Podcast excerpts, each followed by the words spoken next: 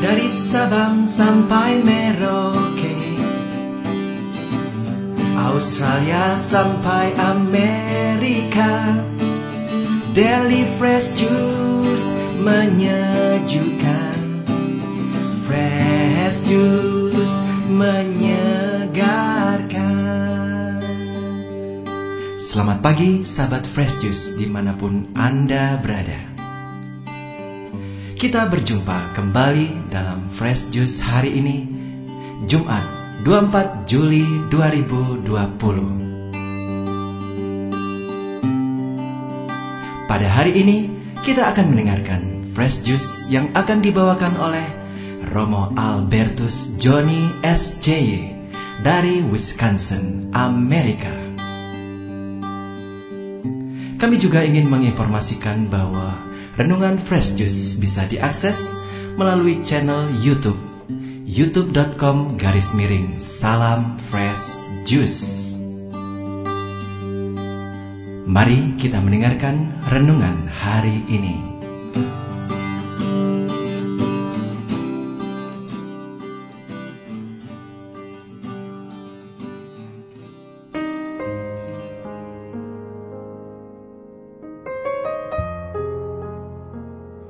Sahabat Daily Fresh Juice yang diberkati Tuhan, hari ini 24 Juli 2020 adalah hari Jumat pekan ke-16 masa biasa saya, Romo Albertus Johnny SCY dari Sacred Heart Monastery Milwaukee, mengundangmu pada hari ini untuk masuk ke dalam wilayah sabda Allah yang menghidupkan.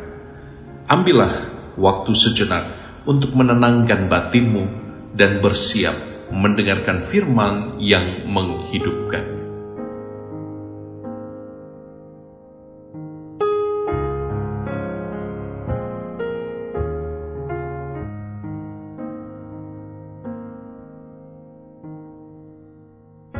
Inilah Injil Yesus Kristus menurut Matius bab 13 ayat 18 sampai 23.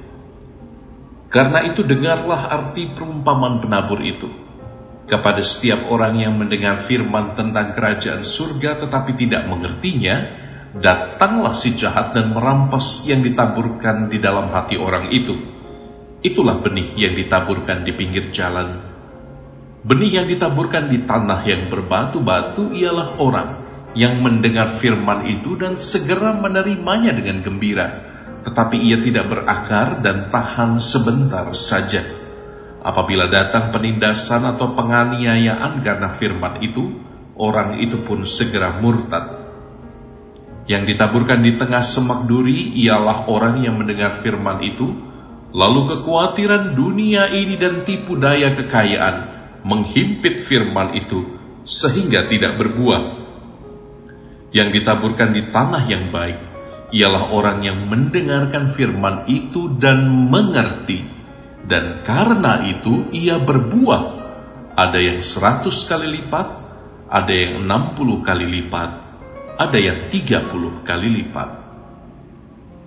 Demikianlah Injil Tuhan. Terpujilah Kristus.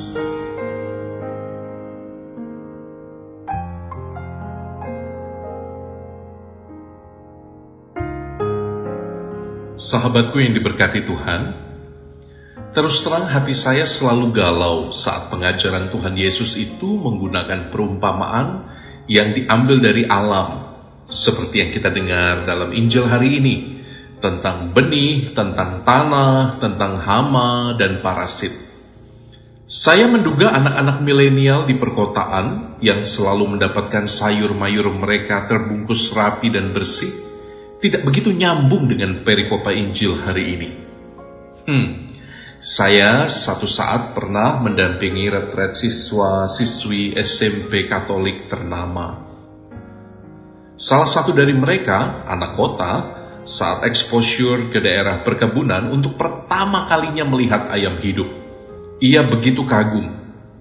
Anak ini sebelumnya berpikir bahwa ayam itu tidak berbulu, karena ia selalu melihat ayam yang sudah bersih di supermarket.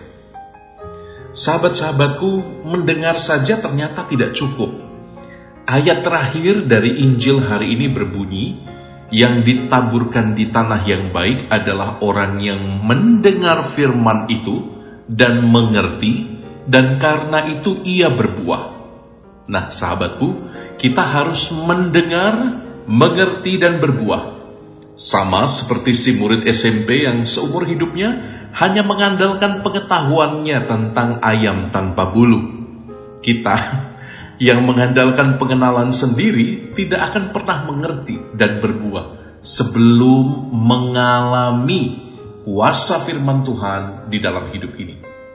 Jadi untuk mengerti, haruslah kita mengalami firman itu nyata dalam hidup kita.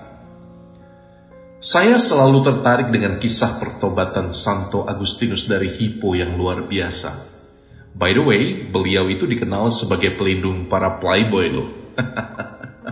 Mengapa? Karena sebelum bertobat, Agustinus muda mengikuti jejak hedonisme ayahnya. Ia suka pesta pora, berjudi, berpetualang cinta, hingga memiliki anak di luar nikah. Suatu hari Agustinus mendengar suara anak kecil, Tole leje, ambil bacalah. Dan seketika matanya tertuju pada sebuah kitab dan dengan sembarang saja ia buka buku itu dan jarinya langsung tertuju pada satu bagian yang berbunyi. Marilah kita hidup dengan sopan seperti pada siang hari. Jangan dalam pesta pora dan kemabukan. Jangan dalam percabulan dan hawa nafsu. Jangan dalam perselisihan dan iri hati. Tetapi kenakanlah Tuhan Yesus Kristus sebagai perlengkapan senjata terang. Dan janganlah merawat tubuhmu untuk memuaskan keinginannya Ternyata Agustinus membuka surat Rasul Paulus kepada jemaat di Roma bab 13 ayat 13 dan 14. Saat itu juga firman Tuhan merasuk sekali di dalam jiwanya. Firman itu lantang menegur hidupnya. Agustinus muda tidak hanya mendengar benih firman itu, namun juga ia mengerti karena mengalami bahwa firman ini adalah tentang dirinya yang personal, tentang hidupnya. Dan sejak saat itu, Agustinus bertobat. Lalu, ia menjadi salah seorang bapak gereja terbesar hingga zaman ini. Nah, sahabatku yang terkasih, hari ini saya mengundangmu juga untuk tole leje. Ambil dan bacalah. Biarkan sabda Tuhan itu menyentuh hatimu, bukan hanya menyentuh telinga dan pikiranmu. Semakin kita tahu dan hidup dalam firman, semakin mata ini akan dicelikkan oleh Tuhan. Semakin banyak pengertian-pengertian baru yang datang. Sama seperti anak SMP tadi, oh ternyata ayam itu berbulu ya. Sahabat-sahabatku, semakin kita mengenal firman, semakin kita mengerti dalam hidup kita, semakin kita mendapatkan pemahaman baru. Oh ternyata Tuhan itu begitu baik ya. Oh ternyata dulu aku mengalami ini dan itu karena Tuhan ingin mengajarku ini dan itu. Maka sahabatku, dengarkanlah firman Tuhan, mengertilah firman Tuhan dalam hidupmu, dan berbuah limpahlah. Saya Romo Albertus Joni, SC, memberkatimu sahabatku dalam nama Bapa dan Putra dan Roh Kudus. Amin.